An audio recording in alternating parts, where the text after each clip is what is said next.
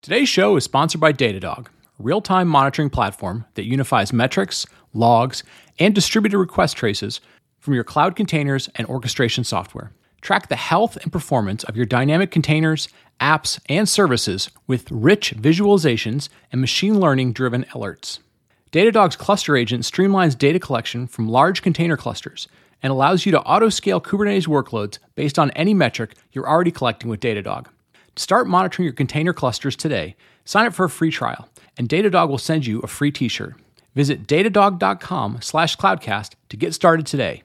That's datadog.com slash cloudcast. Cloudcast Media presents from the massive studios in Raleigh, North Carolina. This is the Cloudcast with Aaron Delp and Brian Gracely, bringing you the best of cloud computing from around the world.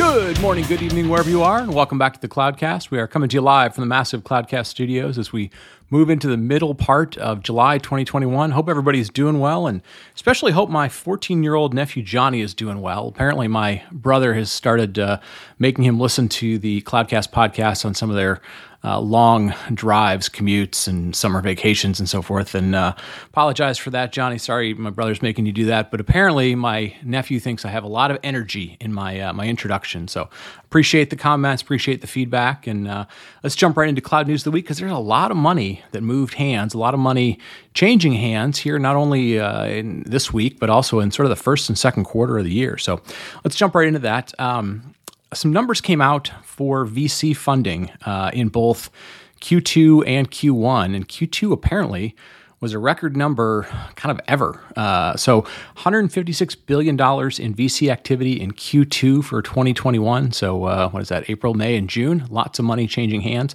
And 288 billion so far this year. So uh, lots of uh, bigger deals being thrown around out there, lots of money uh, investing in innovation. So obviously, I think uh, people where the money, you know, it's always, we always say follow the money. So obviously the money is uh, running towards innovation. Hopefully, we're going to start seeing some really, really interesting innovation. And I think you know that sort of makes sense because we we talked about Aaron and I have talked about this maybe on the end of the year 2020 show or some of the others. You know, anytime we have a huge issue, uh, global issue, whether it's you know, when uh, the, the market crashed in 2020, in 2001, the dot com crashed, or we had the financial crisis in 08, and then obviously we had the pandemic last year. Usually uh, you see some pretty interesting and sometimes dumb, but pretty interesting uh, innovation come out of that. And obviously nowadays, uh, you know, with innovation happening so fast, I think we're seeing more and more money being thrown at that innovation to try and make it uh, accelerate even faster. So lots of money floating around, and let's dive in a little bit into some of where that money's floating around. Um, Microsoft decided to acquire digital threat management firm RiskIQ for $500 million. So, Microsoft making another big investment uh, in the security space. Obviously, people doubling down on security, software supply chains. Uh, Microsoft has been really uh, kind of amping up their uh, what we call cybersecurity, uh, you know, watching the internet, watching what's going on. Uh, this is going to help that. And another company with a similar name but a different company, Attack IQ, gets uh, 44 million in funding to advance security optimization. So lots of money flowing into the security space. Obviously, that makes sense. We've seen a lot of very high-profile ransomware attacks and software supply chain attacks here recently. So uh, a lot of doubling down on maybe some alternative, uh, hopefully better ways of, of securing all of our data, whether it's credit card data or uh, you know things that are keeping oil refineries running and everywhere in between. And then finally, uh, we want to give a big shout out. You know, we, have got certain friends of the show that uh, we always like to see doing cool things. And friends of the show, uh, both Sebastien and Mark over at TriggerMesh, uh, got a new round of funding, both from Cisco as well as our friend Anil Lakhani, who is now in the VC space over at Crane, uh, making an investment in TriggerMesh. So, TriggerMesh, uh, lots of focus around event driven applications, new types of applications with event driven streams, work around Knative. So, congratulations to those, folk, those folks. Good to see uh, money flowing into some some very smart folks, some folks who have been uh, have a track record of uh, getting things done and uh, obviously moving the the ball forward in terms of new technology. So congratulations to TriggerMesh. And that kind of wraps up our cloud news of the week. A lot of money flowing around, like we mentioned. Uh, you know, literally uh, hundreds of billions of dollars so far, almost th- almost three hundred billion dollars so far in the first half of the year. We'll see where the second half of the year goes, but uh, exciting time to be working in innovation. Exciting time to be uh, working on new technology, and uh, also kind of an exciting time to be working on containers. And we're going to dive a little more into what's going on with containers, especially in the public cloud, uh, right after the break. Today's show is sponsored by Spot from NetApp, the cloud automation platform that makes it easy to deliver continuously optimized infrastructure at the lowest possible cost. Spot helps customers get the most out of their cloud investments by automating cloud infrastructure to ensure performance, reduce complexity, and optimize cost. Their machine learning and automation scale to exactly meet application needs using the most efficient mix of instances and pricing models, eliminating the risks of over provisioning and cloud waste. Best of all, their software works with leading cloud platforms, services, and tools so that you can simplify and automate your cloud infrastructure wherever your workloads and applications run and however you run them. Discover how leading companies, from cloud native startups to global enterprises, are automating, simplifying, and optimizing their cloud infrastructure with Spot by NetApp. Check them out at spot.io slash cloudcast, where you can find more information, quest a demo, or even start a free trial. That's spot.io slash cloudcast.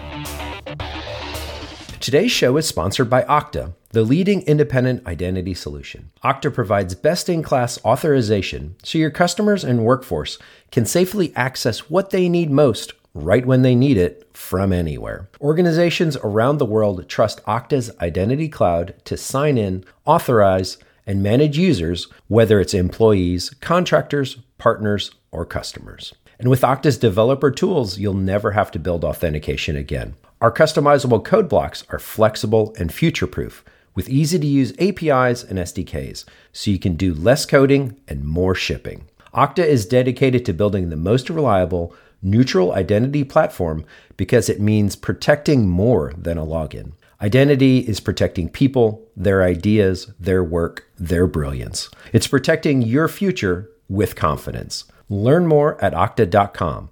That's O K T A.com.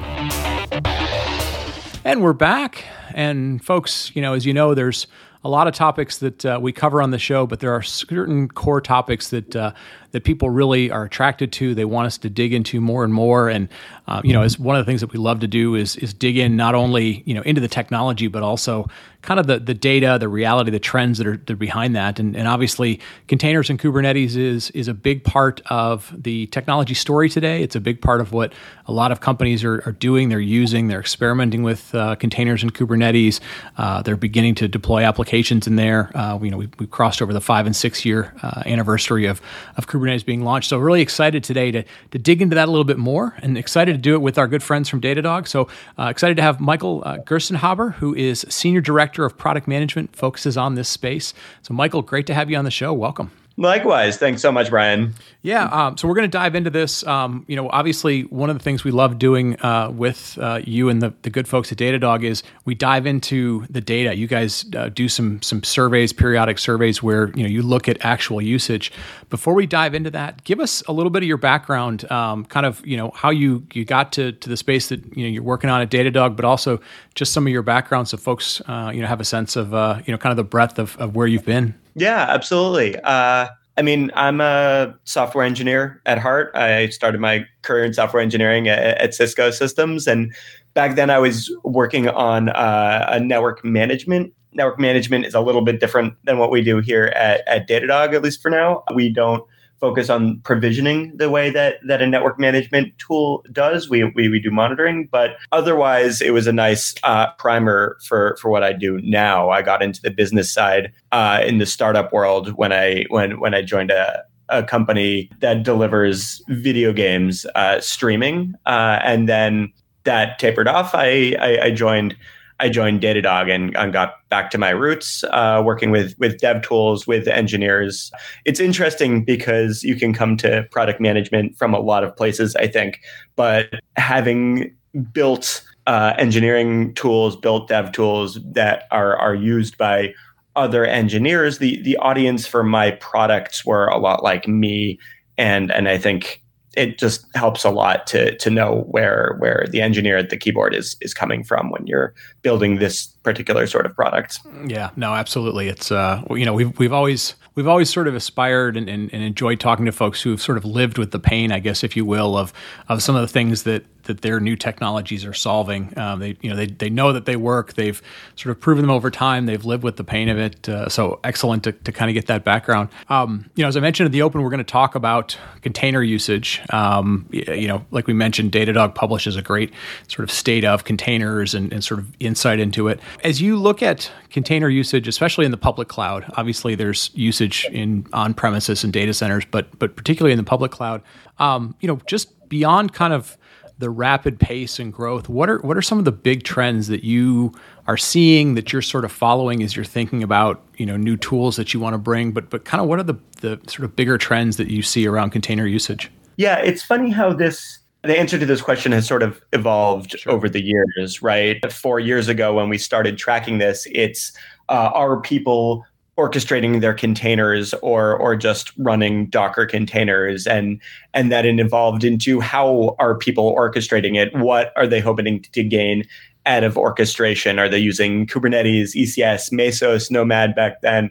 And now more recently, it's whether they are realizing the fruits of their their labor. Are they seeing the efficiency uh, gains? Are they seeing uh, availability and high throughput product, you know, is the safe multi-tenancy that they get out of containers, really proving the, the value that that they got into the complexity for. So we're watching different different things and and recently it has been around newer technologies like like service meshes. We, we we've studied the container, the utilization of containers compared to the limits uh, assigned to them, whether people are optimizing by by assigning limits and, and bin packing uh, and and that sort of thing. No, it makes makes sense, and uh, you know, like I mentioned, the the reports that you guys put out go into really nice amounts of detail. I, I you know, I'm always a little bit surprised. You know, we, we get newer technologies; they come out. Um, in some cases, people talk about containers replacing VMs, and, and obviously we used virtual machines as a way of of bin packing, trying to be more efficient. I'm still sort of surprised as I look at some of your data, which is you know pulled from real real usage, just you know we're still not great at that right we have these sort of sophisticated tools but we're still i think psychologically we're not completely uh, you know convinced that we need to use 100% of resources or you know all the memory we've allocated. Are, are you surprised at sometimes how inefficient um, people still are even with more modern technology? I guess I, I, guess there was a time that that i was surprised by that. But if you think about when, when you say more modern technology we have to keep in mind uh, how modern it is. You, mm-hmm. you you mentioned at the top of the hour that that kubernetes itself just crossed the five six year mark right? We're not talking about uh, job descriptions with with decades of experience here. So i think a lot of people recognized the, the promise in container orchestration and, and in containers themselves but but bringing their applications into an orchestrated ecosystem requires a migration right? Only only very recent apps were really born into containers but otherwise people are lifting and shifting old java apps with 30 concurrent processes into into containers and then doing the manual labor of uh, of breaking it apart into, into microservices and figuring out precisely how many how many resources these things will use 99% of the time and understanding CPU throttling and the um killer and the repercussions of all of all of these things. It's like it's a lot of mechanical understanding uh, that you have that goes into optimizing. So so first there's this serialization. First we move into containers and then we optimize containers. And I think while the the fact in our uh, study showed that people are are generally poorly optimized, it is showing that people have moved there and they have started that optimization process, which implies increasing maturity uh, as you would expect over over a period of time. Yeah, well, and that makes sense. It's it's uh, yeah. You, you forget if you live in this space a lot, you feel like it's been going on for a long time. But you're exactly right. it's, it's five or six years is a you know blink of an eye in, in, the in the bigger picture of things. I'm curious. One of the things that I've I've learned over the years with uh, with containers and Kubernetes is you know there was there was sort of in the early days people would kind of bring existing tools to the space and they would just assume well you know this this tool for logging or monitoring or whatever you know security worked pretty well for VMs. You know, this is this is Linux is still sort of, and then over time you realize like now there there are some unique things that you have to do with the way containers work, right? Whether it's you know how they're ephemeral or whether it's whatever. What are some of the things that, that you guys at, at, Datadog have had to do um, to to kind of be more I don't know more efficient or more kind of optimized for for monitoring containers? Like, are there unique things that you have to do because it's containers, or uh, have you not seen that as much? Well, I mean, it's actually helpful here that we made the decision a couple years ago to move entirely into Kubernetes. So we run all of our systems at a very high scale, uh, you know, tens of thousands of VMs, hundreds of thousands of pods. Uh, yeah, I can't use real numbers, but but very large numbers. Yeah, yeah, yeah. Part of the reason we do that is to understand what it means to to monitor things in containers. Uh, I don't know. The word unique does a lot of heavy lifting, but sure. the scale here is is different than in VMs, right? Each time series is tagged by a number of uh, con- construct, especially in Kubernetes, but but in ECS as well.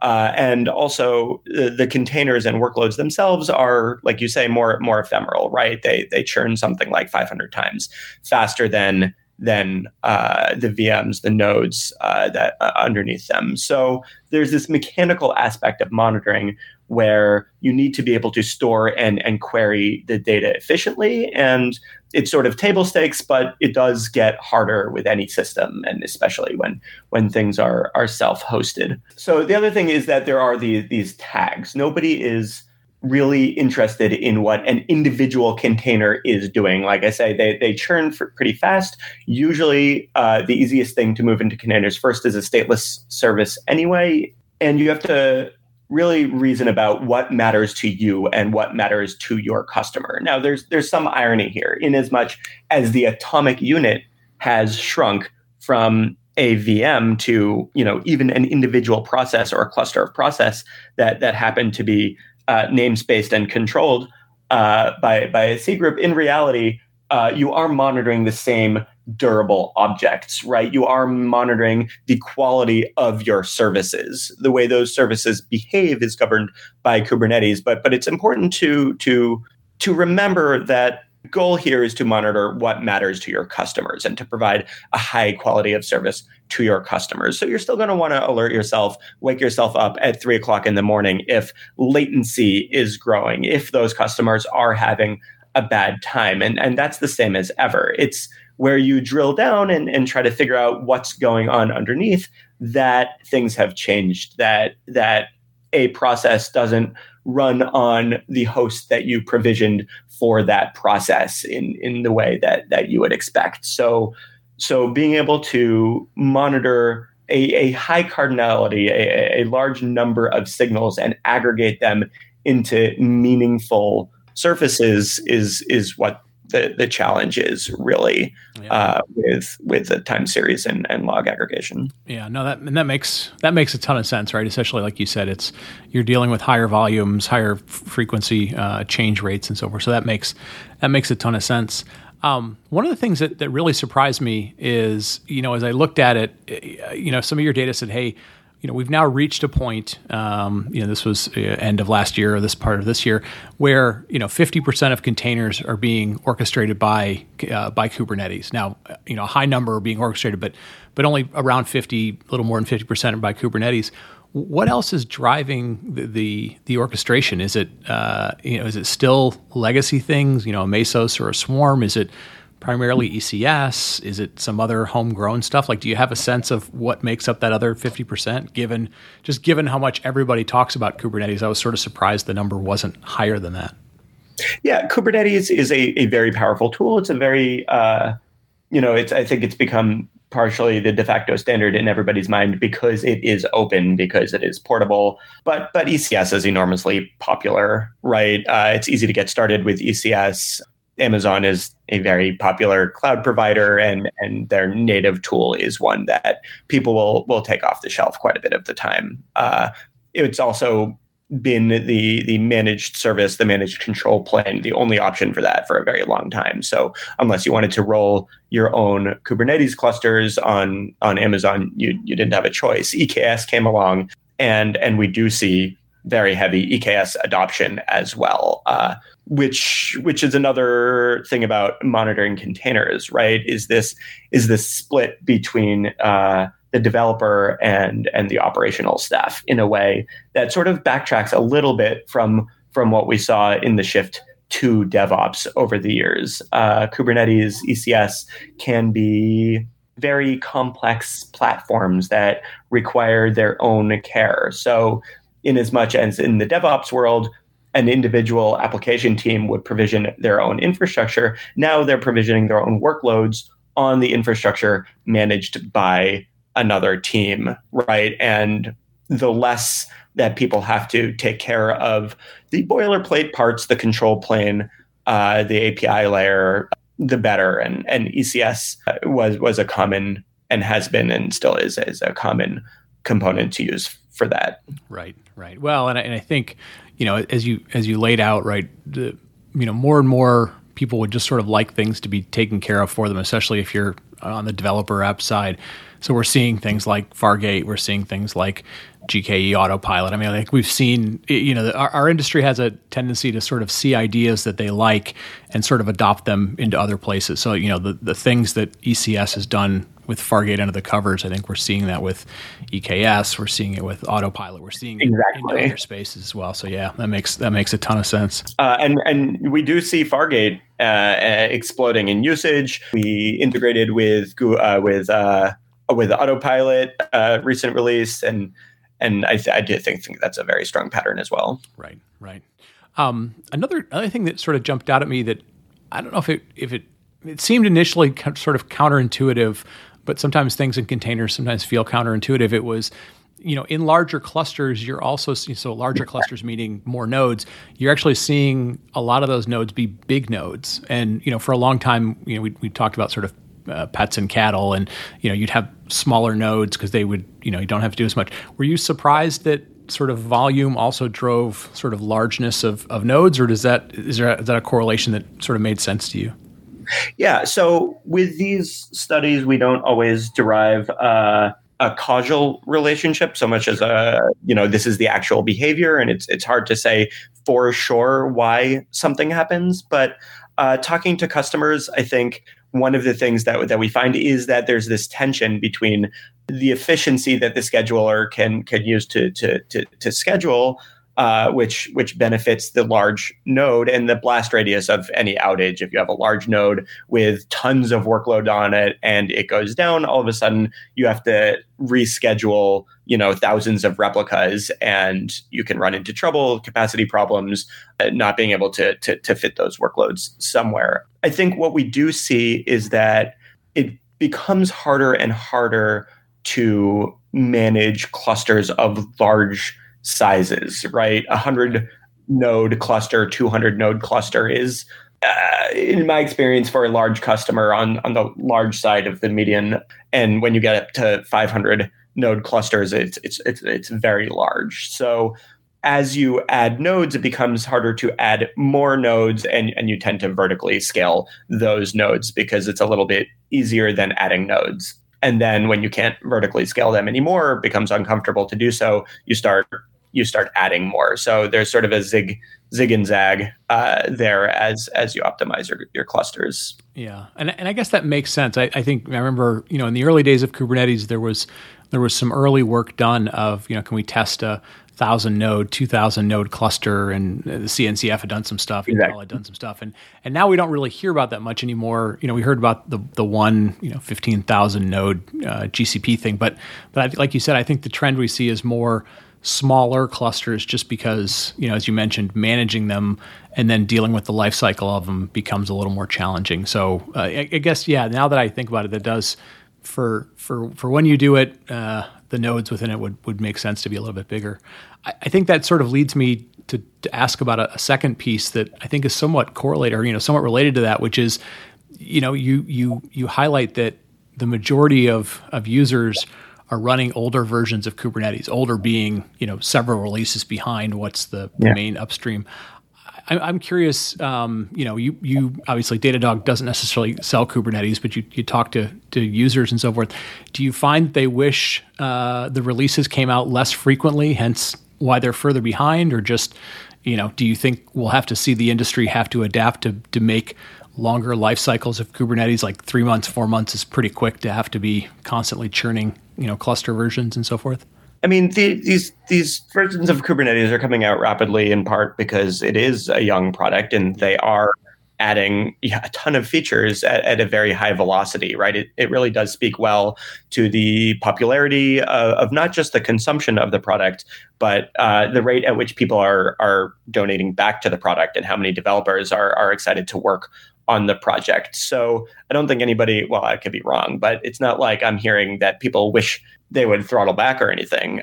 But I, I do think that we see main part of the distribution shifting backwards in time a little bit uh, and, and might continue to do so just because this is an infrastructure component when you're when you're running a company and you have thousands of workloads hundreds of thousands of workloads on a Kubernetes platform and that's serving production customers, right? This isn't a science experiment right. anymore. Everybody has moved from staging, from development into production. Some people have lifted and shifted their entire uh, infrastructure into their Kubernetes clusters so that they have a basis on which to continue iterating.